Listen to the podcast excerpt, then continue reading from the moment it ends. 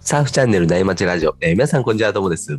今日も内町中のトークのようにたわいもない話で盛り上がっていきたいと思いますので、えー皆さん見に向かう車の中なんかで聞いてもらえると嬉しいです、えー今日のお相手は NSA サーフィン検定で波乗りライフを充実させる日本海サーファーの月さんですよろしくお願いしますよ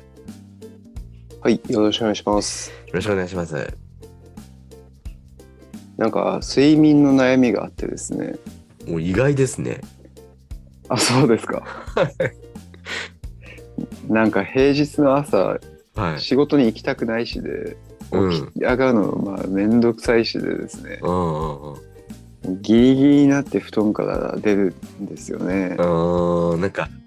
月さんもそうなんですねイメージだそうとですね。なんかこうあんまり仕事はこう嫌がってないイメージがありますけどね まあやっぱ嫌ですよね。嫌ですよね、とはいえもう仕事しだして十何年経ってずっと同じ感じなのに、今更何言ってんだって感じなんですけどそうねもう大体社会人の人は同じような悩み持ってますよね まあ、そうですよね仕事嫌だなっていうのはまあみんな持ってますよねえまあそうですねどんなに好きな仕事でも、ね、うん決まった時間に起きるっていうのはつ辛いものがありますよねうーん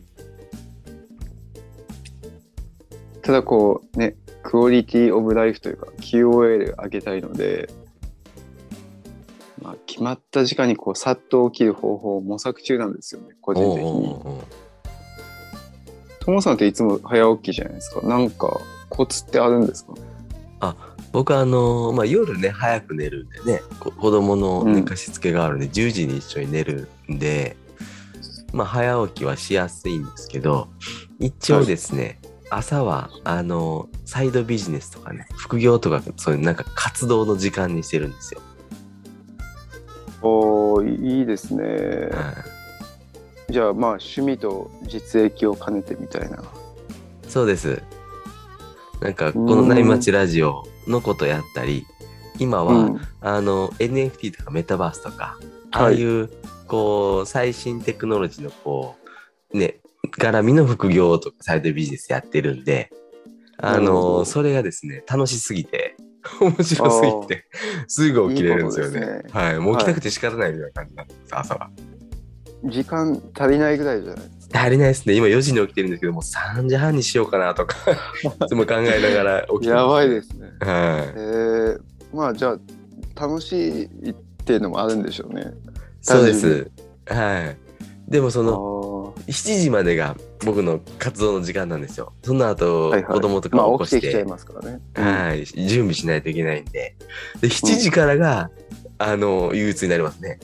仕事が始 まる。まあ結局みんなそうですよね。でも僕ね、結構極端なんですよ。あの仕事に対して。なんかこう、なんていうんですかね、こう、面白くなくなってきたら、とことん面白くなくなるんで、すぐ転職を考えるね。転職とか、こう、違うプロジェクトに移動したりとか。うん。だからあんまりね面白くないまま続けるっていうのは今まで少なかったですね。ああなるほどですね。はい基本面白い状態に持っていかないいいっちゃうっていうんですかね。うん。ああそれはそうあるべきかもしれないですね。本来うんは仕事は。お面白くない状態で継続させるっていうのが僕はなんかできないみたいなんですよ。ああ羨ましいですね逆 に。業業種にもよるのかもしれないな。業種にもよると思いますね。うん。やねっぱり僕 IT 業界なんですけど、ねはいはい人が常に足りてない状態なんでいや空きがあるところはいっぱいあるんですよね。うん。だから行きたいですって言ったら、ぜひ来てくださいってケースが多いですね。プロジェクトにしろ、あ会社にしーろ。まあもうそれは完全に業種ですね。そうですね。だから逆に、僕ははじ事務職だからですね。い、もうゼネラリストというかもう本当にいろんなことを広く浅くやり続けるって感じなんで、はいはいはい。うん、ねなかなかこう好きも嫌いも一通りやるって感じだったりもしあて羨ましいなーうん。だからね、嫌いな、なんか面白くないなっていうのは、いやらないですね。へえうん。だからこう、ストレスに耐えるのと面白くないのとまた別ですけどね。あまあ別ですね確かにうん、ハードなストレスにに耐えたり、ハードなプレッシャーに耐えた後に成長があるとかっていうのもあるんで、うん面白くないのとそれとは別なんで、そっちは耐えるんですけど、なるほど面白くないのはもう、生産性も下がりますし、ね、そうですねその成長曲線も緩くなるし相手にも迷惑かけるし でこれよろしくないなと思って常にこう前向きに仕事ができる状況っていうのを探してますね僕は。うんなんか一回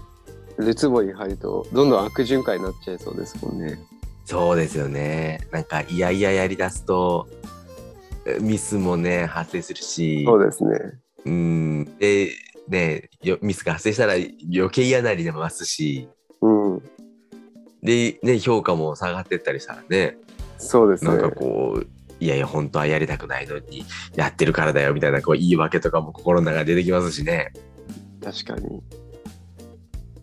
だかいろいろら、大人は朝は考えます ね朝考えますね。朝憂鬱っすよね。本当ですねうん。だからこうサーフィン行く休日とかはもちろん速攻で布団から出られるんですけどねうんうんうんもうむしろアラームの前に起きてるぐらいで、うん。うんうんうん。うん、平ですよ日ねもこうサーフィン関連で楽しみを見出せれば早く起きれるのかもしれないですねそうですよね。やっぱ好きなことがあると起きれますよね。そうですねスケボーとかもいいかなって思うんですけどちょっと雨だとやっぱできないし、うん。まあ、今時期冬なんで寒いから外出たくないしでそうですよね。うん、朝起きてやらない理由はいっぱい考えられるんですよ ねあだから結局なかなかスケボーもできなくて一番このラジオ収録が、あ。うんうねん、うん。朝の5時間今やってるスタイルじゃないですか、はいはいまはあい。これが個人的にはハマってる感じではありますねうん確かにこうスケボーってサーフィンのためにこうやるじゃないですか。うんなんかこうスケボー自身が好きだったら多分起きれると思うんですけど あそうそうスケボー好き自身を好そうきなかんっですて言われたらそうじゃないんですよそうですよねサーフィンが好きでそれがうまくなりたいからやるだけですもんねそうですはいだからね起きれないんですよ、うんうんねやっぱり確かにねサーフィンの話するとかっていうこのラジオはねいいかもしれないですねそうですねうんまなあんかこう続けられることが一番いいですね。うんうんでなんか例えばサーフィン関連のねこうブログ書いたりとかおーななるんほどかね、はい、やることはいろいろありそうですけどね、サーフィン関連で。うんね。ちょっとこう朝生活の質を上げるためにいろいろやってみたいですね。ね、いいですね。うん。朝、僕朝毎朝早く起きるようになって、体の習慣がそうなったんですけど、そうするとサーフィンの日も起きやすいですね、朝。そうですね。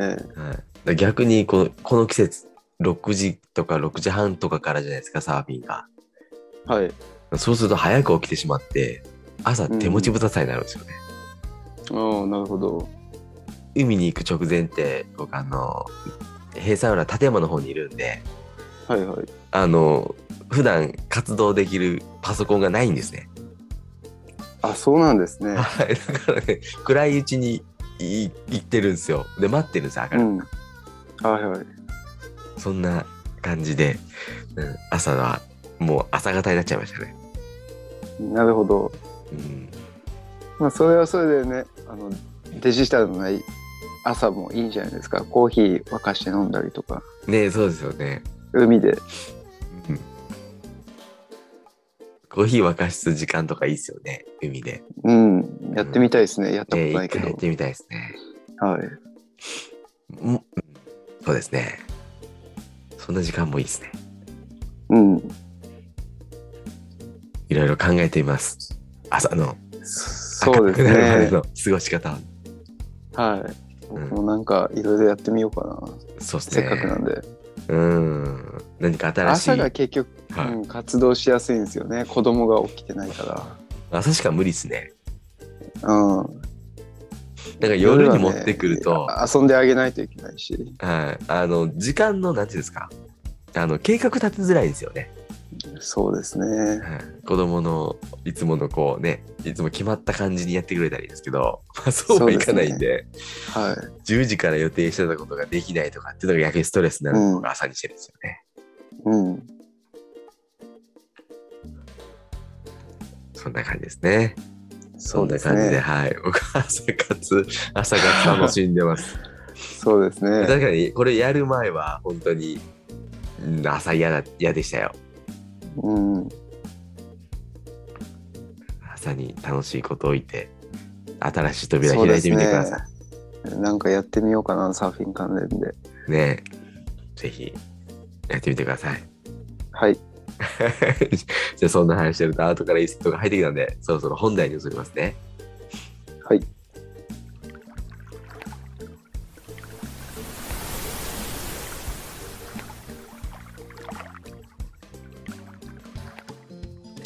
今日の本題はですね僕たちが作成しているフォトマガジンの「波乗りスナップ」っていうのがあるんですけどその月さんの記事で1月23日のサーフィン、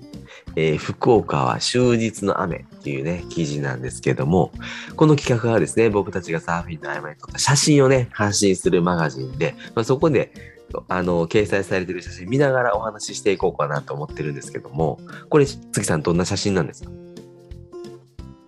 この日は日曜日の朝一なんですねはいでサイズは膝ももはいはいはであと結構雨降ってて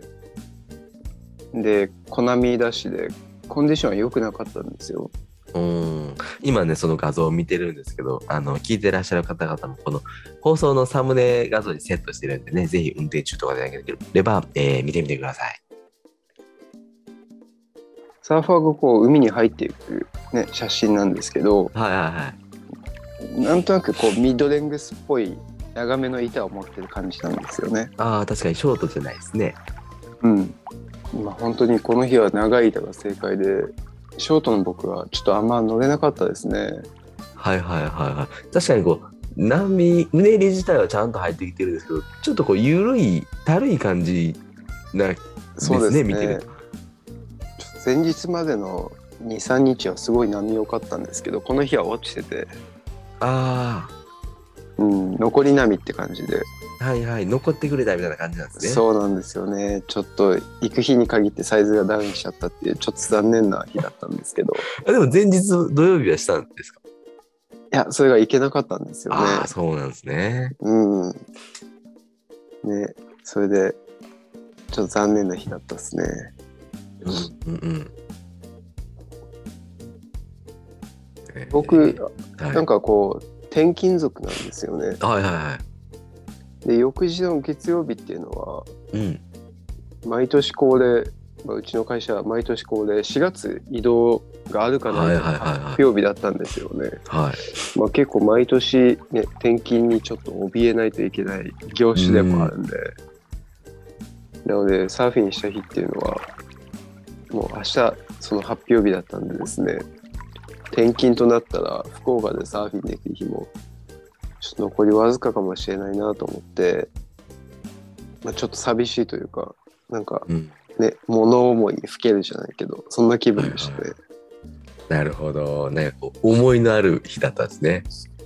そうなんですよね。しかも雨降ってるから余計そんな寂しい気そ分うそうがねあの上う長んされるっていうか、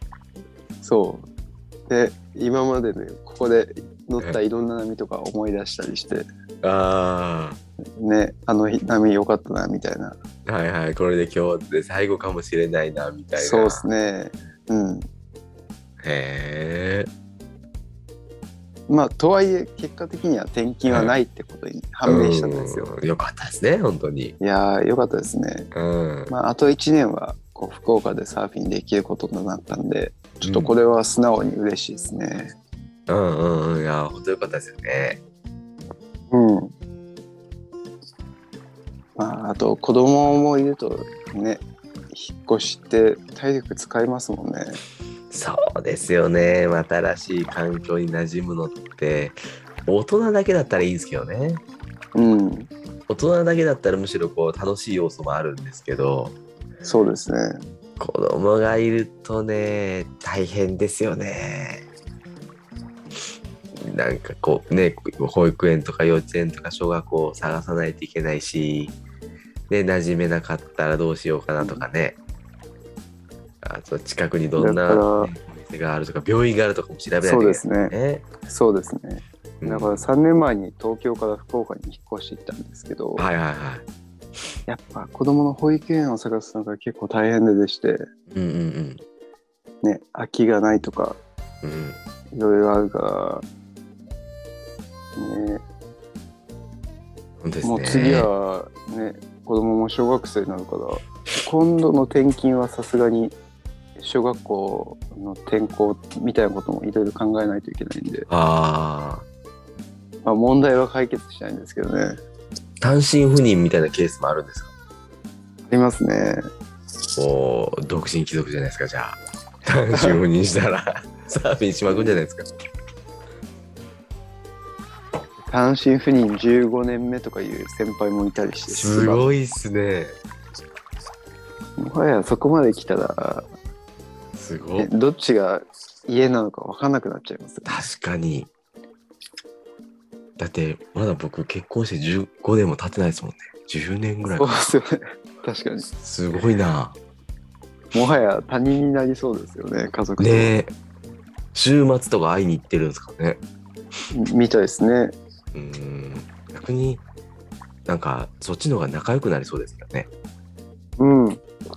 ああ、それはあるかもしれないですね、人によっては。うんまあ残された、まあ、奥さんかちょっとわかんない奥さんうんが辛いですけどね、子供の面倒見ないといけないうんまあ、単純に大変ですもんね。大変ですよねそう いうのはうん。純に。うーん。そう。まあまあ、とりあえずあと1年はここにいるってことで、はよかったっす。い。とりあえずよかったですよね。うん。まあ、ね、この福岡が面する日本海っていうのは、はい。しっかりとしたうねりが入ってきにくいんですよ。はいはいはいは。だからどうしてもこう太平洋エリアと比べたらですねコンディションが良くないというか条件が良くないんですよねサーフィンするにはいうーん、確かに。まあそれでも僕は福岡のポイントが好きなんですよねおおー。そうなんだろうなですねうんまあちょっとね太平洋とかと比べると不利な条件ではあるんだけれども、こうだからこそサイズアップした時とかにはい。なんかこう海の中全体でみんなでこう高揚感をシェアできる感じなんかそういう雰囲気もあったりして、あね、一体感があるっていうかあ。はいはいはいはい。そういうの好きなんですよね。ああ、確かになんか面白そうですね、そういうのは。うん。まああとこう冬場、まあ、今時期なんて荒れた海で、はい。ね、少人数本当に少ない人数で波をシェアしてる感じとかはい。ちょっとこのハードコアっていうのかな、はいはいはいはいそんな感じでもうどっちかっていうとやっぱマイノリティなスポーツをやってる感じがして好きなのかもしれないですね。なるほどな。じゃあ、なんかこう、うん波のクオリティとかじゃないんでしょうね。そうそのそうですね雰囲気もあ込みで、雰囲気とかね、その、そこで集まる人たちの、こう、なんていうんですかね、こう、ホーム感っていうんですか。うん、そうですね。確かにその、波のいいところって、コンディションのいいところって、人が集まるじゃないですか。うん、だからそういうちょっとこう内輪感的なのはできにくいですもんね。そうですよね。ねあの東京みたいな感じですね。東京人がいっぱい集まるからねあの 確かに税金もいっぱいあってすっごい便利なんですけど、はいはなんか ねなんか自分たちの街っていう感じはしないですね。 い。 そうですね。まあ確かに。はい、でもねやっぱり人がいあなかなかいない田舎とかだとなんかやっぱりその愛することにはできますよね愛する感じになりますよね。まあそうですね。ちょっとしたコミュニティっていうか、そんな感じになるんで。うん。そこに不便とかねがあったりしてもそれも含めて好きになりますよねそうですね確かにそういう面と似てるかもしれないうんだから僕逆にそういうほポイントサーフポイントみたいなとこでやってないですねあそうですかうメジャーなとこばっかりなんですよーんだからやりやすいんですけどまあ波情報とかに載ってるサーフポイントの一つみたいな感じなんですよねうーんまあなんか確かに千葉はなんかそういう傾向は強そうですもんねうーんまあ、どうしてもそうなりりますよねそうなっちゃいますよねうんでしかも今日波が波が一番いいポイントに移動するじゃないですかうんうんいつもこのポイントとかじゃないですねいいポイントそうですよね、うやっんぱ、そうなるとやっぱりねなんかこうポイント愛っていうのがねない感じになりますよねそうですねうんまあ、ただ、なんていうのかな、頻繁に行くホ,、うんホームポイント的なところがあるわけじゃないですか。はいありますねうん。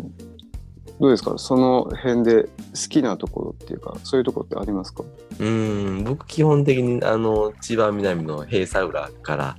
千歳あたり千倉とかあの辺り行くんですけど、うん。この辺りはね千葉にしては比較的人も少なくて雰囲気がちょっとこう緩い感じがあるんですよねえうーん結構あロ、ロングとかも多いんでしたっけはい千倉平佐浦はロング多いですねあ、そうなんですね。はい、で千歳とか花籠とか白塚とかになるとショートが多いみたいなえ感ーじで分かれてますね。だから結構緩いですよ。うん、結構ポイント感も散らばってるんでしたっけはい比較、的あのー千葉北ほど近くないですねポイントとポイントの間は。あなるほど。なんかでもねあそこ波サーフィンできるのに誰もややってないなみたいなところもまだあります。多分駐車場がないとかあそそううなですかんだと思うんですね。はいああ、なるほどですね。やっぱ千葉南だとね、都心からのアクセスもちょっとやっぱ悪くなるかうんら、なかなか人が集まりづらいっていうのもあるのかもしれないですよね。そうですね。なんかね、あの、都心からのアクセスが悪そうな雰囲気があるだけなんですよね。ああ、もうそういうイメージしかないです、ね。めちゃくちゃ、うん、めっちゃ遠いイメージあるでしょ。遠そうっすよね。はうん、時間に直したらね、あの、一宮とか行くのと、僕の家からだと10分、15分ぐらいしか変わんないんですよね。い。あそうなんですか。はい。まあでも埼玉とかからするとちょっと遠いんですけど、ああ、確かにですうね。ん、アクアライン使える人は近いんですよ。うん。あなるほど。はい意外ですね。うん。めっちゃ遠そうですけど。ね、イメージはめっちゃ遠そうですね。地 図で見たらめっちゃ遠いですからね。そうっすよね。そっか、うんまあけど千葉北と千葉南でも雰囲気結構、まあ、違うじゃないですか。違いますね上からずっと流していくと、北から流していくとね、あのへばら鴨川、はいはいへばらあたりでちょっと雰囲気変わるんですよね、あ本当ですか。はいこれやったことない方はぜひ上からね流してみ、見てもらいたいですね で上から来たことある人はなんとなくこう感じてもらえるんじゃないかなと思うんですけどそうですね。音塾うん音塾ぐらいが変わるのかなああまあ音軸はちょっと緩い感じで出てますそうね。ですそうです。で、うんもうヘバラぐらいになるともうヘバラはショートがもうバリバリショートなんで、ね、そんなにゆる,、ゆるいいい雰囲気じゃないんですけどなんかこう海の色とかうんがちょっとこうゆるい感じにこう感じるんですよね。そうですね。うん、僕も東京にいた時は虎見界隈でよく入ってたんですけど、はい、もうあの辺はねもうガチってい うか。感じです ね。もうオリンピック会場で選ばれるぐらいですからね。あんまピースフルな雰囲気っていうのはねそんなに少ないのかもしれない。うん。ねあの辺はもうううまさをね追求するしてる人そうでがすね。一番ねうん千葉でも多いところなんでね。うん、もうすごいサーフィンは見れますけどね。うん、明らかにこの人なんか違うなっていう人はよくねいますけどね。そうですねう。ん、え面白いですね。千葉は全然違いますもんね。うん違いますよね。なんかしあんま行ったことないんですけど湘南も結構エリアによって雰囲気って違うんですかねねなんかどう個人的には辻堂あるじゃないですか、はいはいはいははなんかこう駅前の雰囲気とかもあって、まあ、結構好きな感じでしたね、い。おおうおうおうおうまあ、どっちかっていうとサーフィンっていうよりももう住む要は生活全体としてなんとなく自分的にはいいなって思ったところではいはいはいはい。まあ特に何がって具体的には言えないんですけどねなんかこうう駅前にね洒落たショッピングモールみたいなのもあった気がするしんうんうんちょっとしおしゃれな感じもあったりして生活しやすそうだなと思ったりしてもう湘南はもうどこ行ってもおしゃれですもんね。まあどこ見てもそうですよ ねあでも湘南だったら僕一番いいなって思うのは七里ヶ浜ですね。へえ鎌倉付近。うんやっぱりね、こうサーフィンをするってなるとちょっと七里ヶ浜緊張するんですけど、あ緊張はい。っていうあのの、やっぱりね、昔からあるポイントなんで、があるんですかあーそういう感じなんですはい、多分レジェンドって言われる方々も入ってくるようなとこだと思うんですよね。へえで、ちょうどね、駐車場があるんですけど、多分その七里ヶ浜のメインのポイントって、あそこリーフなんで、ポイントブレイクなんですよね。ああなるほどだからちゃんとしないと、そうですねはい、ダメなんですよ。うんで雰囲気は確かにね、なかなかいいいいですね。なかなか東京に住んでた頃は波海イコール波だったんでですねうん、千葉にしか基本行かなかったんであんまり湘南は明るくないんですけどうん、うん。ねまあ確かにどこ行ってもおしゃれな感じもしていいっすよねそうですね。いや、おしゃれですね。だから、うん、七里ヶ浜とかだと、その、江ノ電が走っはいてはいて、まあ、それを、ね、すぐ、もう海の沿いを走ってたりとか、あとね、由比ヶ浜とか、あっちの方になると、もう、おしゃれな街並みに海っていう、こう、絵に描いたような感じですからね。ああそれは人気出ますようん、ねいいですね。雰囲気がね、うんいい雰囲気してますね。ゆるくて。いいっすねうん。いいとこですね。まあいろいろえホームポイントに対する愛じゃないですけど好きなとこっていろいろありますもんね、そうですね。ちょっとマイナーなポイントの方が、なんか好きになれそうな。ああがしますそうですねまあ僕は多分そっち側なんですよね。あ趣味趣向がってことですかそうですね。ああ、はいはいはい。若干天の弱的なところうん、がわあかるんる。でそすんねな感じがしますね。 そうですね。 わかりますわかります。で、こう選ぶ車とかもね、出てきますよね。そうれでがすね。そうですもう、ね。はいうん例えばこうなんかトヨタのみんな乗ってる車がいいっていう人もいますし、みんな乗ってない車がいいっていう人もいますそうですね。ああ、完全に後者かもしれないですね、 僕は。そう考えると。でそんな感じがします。ね、だからあと1年は福岡に住み続けることができるんで、思い残すことないようにサーフィンしたいですね。ああそうですよね。また来年ねこういう思いをする日が来るってことですもんうん、そうね。なんですよだからこう福岡でもまだ行ってないポイントもいっぱいあるんですよねあそうなんですね。ただ結局ねやっぱりいつも家から最寄りのポイントしか行かないんですよはいはいはい。ねあそれなあさら波にが悪くてですかあそうですねまあ大してそんなに変わんあない変わらないのか。はいはいはい。だから30分プラスして片道プラスしていけば他のポイントにも行けたりするんですけどうんうんうんうん。なかなかこう門限がある中で往復で、ね、1時間余計に車を走らせるよりは、だったら1時間近場の海でサーフィンした方がいいじゃないですかそうですね。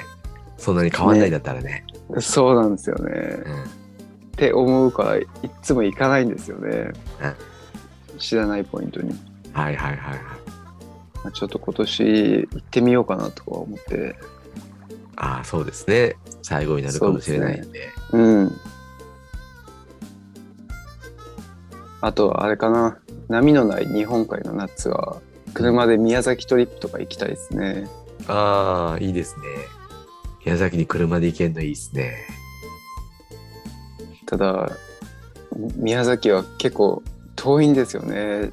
ああ意外と同まあじ九九州州ってとはいもうえでかいっすもんね。でっかいんですよねうん片道4時間近場の日向ってとこでああ、ヒューが、はい。宮崎の北の方にあるとこはいろはいがはい。そこでもやっぱり3時間半4時間ぐらいかかかるんですよ片道ずずっと高速ですかまあほぼ高速ですねああ、高速が通ってるんですね。はいそうですねねちょっとなかなかこう子供がいる環境だと行はいくのが難しいから実現できるかちょっと微妙なところではあるんですけどね子供を4時間車に乗るってなると、途中で休憩とかもするんで、多分5時間ぐらいかかるかもしれないないですね。うん、ちょおっ昼とご飯食べた今りの段とか。階ではちょっと実現しづらいですね。うん僕ね東京から伊豆によく行くんですけど大体はいはい4時間前後なんですよね。えー、子供どうですかなんかちゃんと乗ってますかあのですねややっぱりあの慣れてない頃はなかなか大変でした、そうですよね。はい、でももう慣れさせたって感じですね。はあ。で大人でも結構車の中きついですもんね大。人はきついですきついです。きついですよね。はい運転してる僕が一番きついですよね。うん。でも子供はですねなんだかんだあの DVD とか見るじゃないですかこれ車の中見見てるんですけど、はいうん、あれれ楽しいみたいですね。 あーだから乗りたがるは乗りたがるんですけど途中になんかイベント入れないと無理ですねそうですね。はいなんか酔ってこうね食べるとうん。うん。ぶっ通しは無理ですねね大人だけだったらね途中寝てくれたらいいんだけどな。ああそうですね寝てくれたらいいでうすねん。うん。ね、ちょっと厳しいかもしれないですけど、やってみたいですね。ねそれができるようになったらいいですよね、うん。うん、家族でお出かけとかね土日とかでできそうですもんね4時そ間う道ですね4時間だったらうん。で,、九州だったらなんか道が途中もなんか綺麗な景色とかいっぱいありそうですねそうですね。うん。熊本の方面とか。まあちょっとサーフィンは多分できないと思うんですけど、うんうんうんうんあの辺もいいですよね。うん。全然逆なんですけど、長崎の方とかも綺麗ですもんね。あ、そうですね。長崎とか行きそう考ましえた。ると、仕事でしか行かないですね。ああ。じゃああんまりこう九州を観光したりとかはしてないんですね。ぶっちゃけ全くしてないんです。 もったいない。もったいないですか。いっぱい観光するとかじゃないです、九州。住んでる福岡しか出たことがほぼないんです。今のうちしか行けないところもね、いっぱいありそうそう。鹿児島の方とか、熊本とか、長崎とか、宮崎はもちろんなんですけど、福岡って比較的行きやすいですもんね、飛行機とかがあるから。あれかもしれないですね。結局僕、そんなに旅行が好きじゃないんですよね。ああ、やっぱりサーフトリップとかも行ったことないって言ってましたもんね。そうですね。元も子もない話なんですけど。旅行好きじゃないんですね。そうむしろ嫌いな方なんですよね。ええ何が嫌なんですかなんでですかうーん日常と変わるのが嫌なんですかね。うーん結局日常のサーフィンをね日常できてるからいいかって思っちゃうんですよね。ああ、確かにこう、ポイントとかも変えないって言ってましたもんね、さっき、ね。そう旅行とか行ってもねサーフィンできないじゃんその間って思っちゃうからああ。あもしそうサーフトリッそうプじゃないうん場合は、サーフィンできるところに行ったとしても、やっぱ普段のサーフィンの方が質は高いですね。あそうそうクオリティ低くなっちゃうんでですねどうしても、はい。ね、そ勝手がわからなかったり、ボードをね、いつもと違うかったり、なんかいいろいろありますもんそうね。なんですよねうんなるほどな。 まあ普段ね、サーフィンができるから、まあ満足っちゃ満足、そう確っかにね。そうなんですよね。うあんそうそう、うんもう満足しちゃってるんですよね。現状に。だからなんかし、なんかし、環境変えたいなとも思わないっていうか。はいはいはいはい。感じですね。まあそうですよね環境は変わることを楽しむ人もいますし、それがストレスな人もいますからねそうですね。そへえう。奥さんはなんか旅行行こうよとかってな言わないんですかいや、言わないんですよね。だから二人ともそうなのかもしれないですね。ああまあだからこうね一緒になったのかもしれないですよねそうですね。そこで趣味が全然違うかったらねそう。片方はもうガンガン旅行行こうよとかっていうねタイプだったらよく考えたら一緒になっ新婚、新婚旅行も行ってないですもんねあ。どっかで二そう人なんですかで旅行したことないんですたよ。らねそれはどっかでいい行くのもねいいかもしれないですよねそうですね。で子供と一緒に新婚旅行とか行くのもねそろそろ子供ももう記憶に残るタイミングだと思うんで、ね、そうですね。確かに確かに。ぜひ行そってくださいねだからこの隣福岡の隣の大分県からですねはいはあの僕も話でしか知らないですけど四国にフェリーが出てるらしいんですよいね、えだからそこで車ごと乗り込んでーはい、例えば高知へサーフトリップとかはいはいはそういうのもありだなと思っていいいですねうん、まあ、もちろん高知も行ったことなくてうんうんうんああるんですよね友野さんありま高知すはいいいですよ高知あ本当ですかはい。僕はちょっと四国を舐めてた感じがありましたね。へえ行ってみたら、いや、めっちゃ良かったんですよ。なんか、僕、関西だったじゃないですか。うん、四国ってすごい近かったんで、あまあ近いですよね確はかい。に、もう、いつでも行けるかな、みたいな感じもあったんですよね。うん若い頃は。はい、はいで、いざ東京とかに来てみると、飛行機乗るんだったら沖縄とか九州行った方がなんか良まさあそうなんでそうですよね完全にそういうイメージがあったんですよ。より南の方がいいイメージあるじゃないですか。うんうん、でもね、一回高知行ってみたら、いや、良かったですね。本当ですか。はまあ、波もいいし、もちい。 ろん。へ波めちゃめちゃ良かったですね。えあと、ご飯が美味しかったです。日本酒とあ、そうか、ですか。う、うんないぎとかもあったし、カツオとかあいっってね、すね。へえでそういう南の海感もありつつ、これやっぱりや山感っていうんですかその、山があって歴史があるみたいな、はいなんはか南国のパラダイスみたいな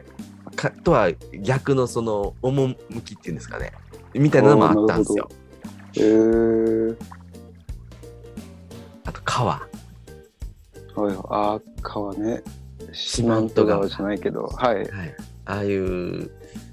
ね、川ってちょっとこう海のこうハッピー感とは違う良さあるじゃないですかそうですね。ちょっとこうん、静かな感じの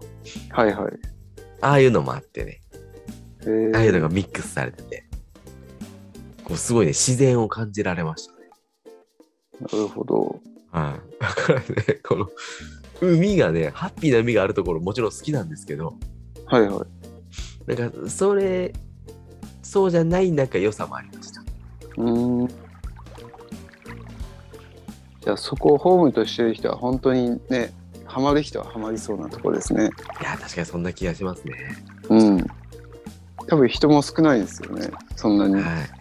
少な入かっってたるです人も。はうい、ん。でサーフポイントめっちゃ綺麗なんですよへえ。なんかねあの町がそこにお金をかけてくれてるみたいですねまあそういうのであそうなんこうですね人を呼ぼうみたいな感じでああ、なかなか日本では珍しいですね。はいだから駐車場も整備されてるしうん。はシャワーとかもありますしいはい。ちゃんと整備されてるんですよねうーん。それはいいですね。うんだから人の多さの割には綺麗なんですよ、はいはい。へえ。最高ですよね。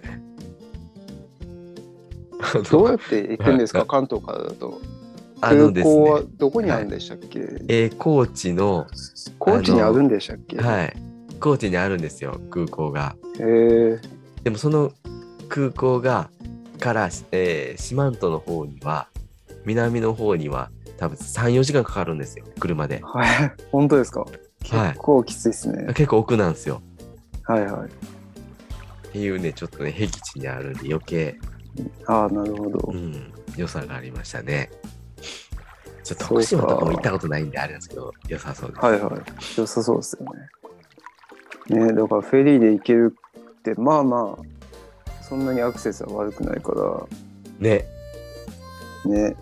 これは自分のお尻を叩いていかないといけないいでや、す本ね当ですよ。く る車でフェリー乗るのもテンション上がりますかいややったことないですねそれ、ら。はいはいはいはい。僕ね、最近よくやるんですよ。え最近はい。あのー、千葉の南の金谷港ってところから、あのー、神奈川の三浦半島の栗浜ってとこまでフェリーが出てるんですね。ああそうなんですねはい。これ多分ね、ガチの足で使う人はあんまいないと思うんですよ。単なる観光だと思うんですよね。はいはい、で、フェリーの中で昼ご飯とか食べたり、まあうんそもそもフェリーに乗るのってなんかそれだけでテンション上がるんですよね、船に乗るのって。まああんまないですよねはい。あの、汽笛の音とか、はいはい動き出す瞬間とか、なんかこう港が見えてきたうん時とか、やっぱ夏とかだとやっぱ海見てるとね、飛び魚みたいなのがいたりとか、うんするんですよ。んなんかそういうのがね、うんフェリー乗るだけでも僕は好きですけどね。なんかあれ不思議ですね千葉から、ね、神奈川なんてショートカット感がすごいですねはい。そんで、東タイガーが京飛見ばえすっててるいんでうすのかなはい、そうなんです かでめっちゃ近いんですよ、へーそこ。はい。あ本当ですかはい、だからアクアラインがめっちゃ混んでる時とかは逆にはいそれ使っていた方が早えい。ー、あすごいショートカット感でそな うなんですいいっすねはい。あんまやる人いなそうですよねいやどうなん先生だろうなめっちゃ空いてます。 めっちゃ空いてるんでいいんですよ。 えーうん走り回ってますね、子供は。フェリー楽しいですよね意外といや、楽しいです。僕。も何回か乗ったことあるんですけどうーん。ただそれはあれなんですよねちょっとハードなフェリーではい北海道に住んでた時こうね、はい北海道から京都にフェリーでああ、それはな長そう。 70 70時間ぐらい乗ってたのか3日ぐらいですね。4日なそうですね三日もう最初の一日はずっと船酔いですけどねそれもフェリーを楽しむ感じですね、じゃあね。はいあまあ楽しくて乗ってたわけじゃないんですけどあ、 そうですかなんか当時部活でですねいろいろ遠征があったりしてて、へえ。そうなんですよちょっとハードコアすぎるんですけどそこれれははですねハードですね。飛行機で行きたいとこですね。いや本当にへえ、ぜひ高知行ってみてください。で行ってみたいですねうん、なんか途中に宮崎とかがあるからね、心移りしそうですけどね。あ確かにもうこのまま宮崎行っちゃういや本当にそうなりそうです確かに九州行きたいとこ、そうですね、いいいとこいっぱいあるんで。そうですねうんなかなか出張でしか行ったことがないんでうん、ねこう九州にいる間にできることを遊びでもこの行き一たいです年ねは、はい、やっそとうかなんないですといよけないでねすね。はいちょっと1年後にやっぱ何もしてませんでしたってなりそうで怖いんですよ、ねそうですねやばい、ホームポイントが一番楽しかったですって。 はい、もうちゃんと うん報告できるようにうん、そうですね。そまあうですねね、ホームポイントをこう味わい尽くすっていうのも一つね、あるんで、はいまあまあ好き結な方局そうですねそんな気がしますね。そうですね、結局そうですよね。はい、結局どこも行かなそうだなうん、まあでも、それもそれでね、ホームポイントをまあこうそうで一すね日でも多く味わったって感じでね、そうですねいいと思います。うんでサーフィンできればそうですねいいっすはい。うんそうですね。いつもと変わらないサーフィンするのもいいですよね。そうですねうん、じゃあ、そんな感じで今日いいお時間はいいお時間なんで、そろそろこの辺で終わりにしようと思います。えー月さん、ありがとうございました。はいありがとうございました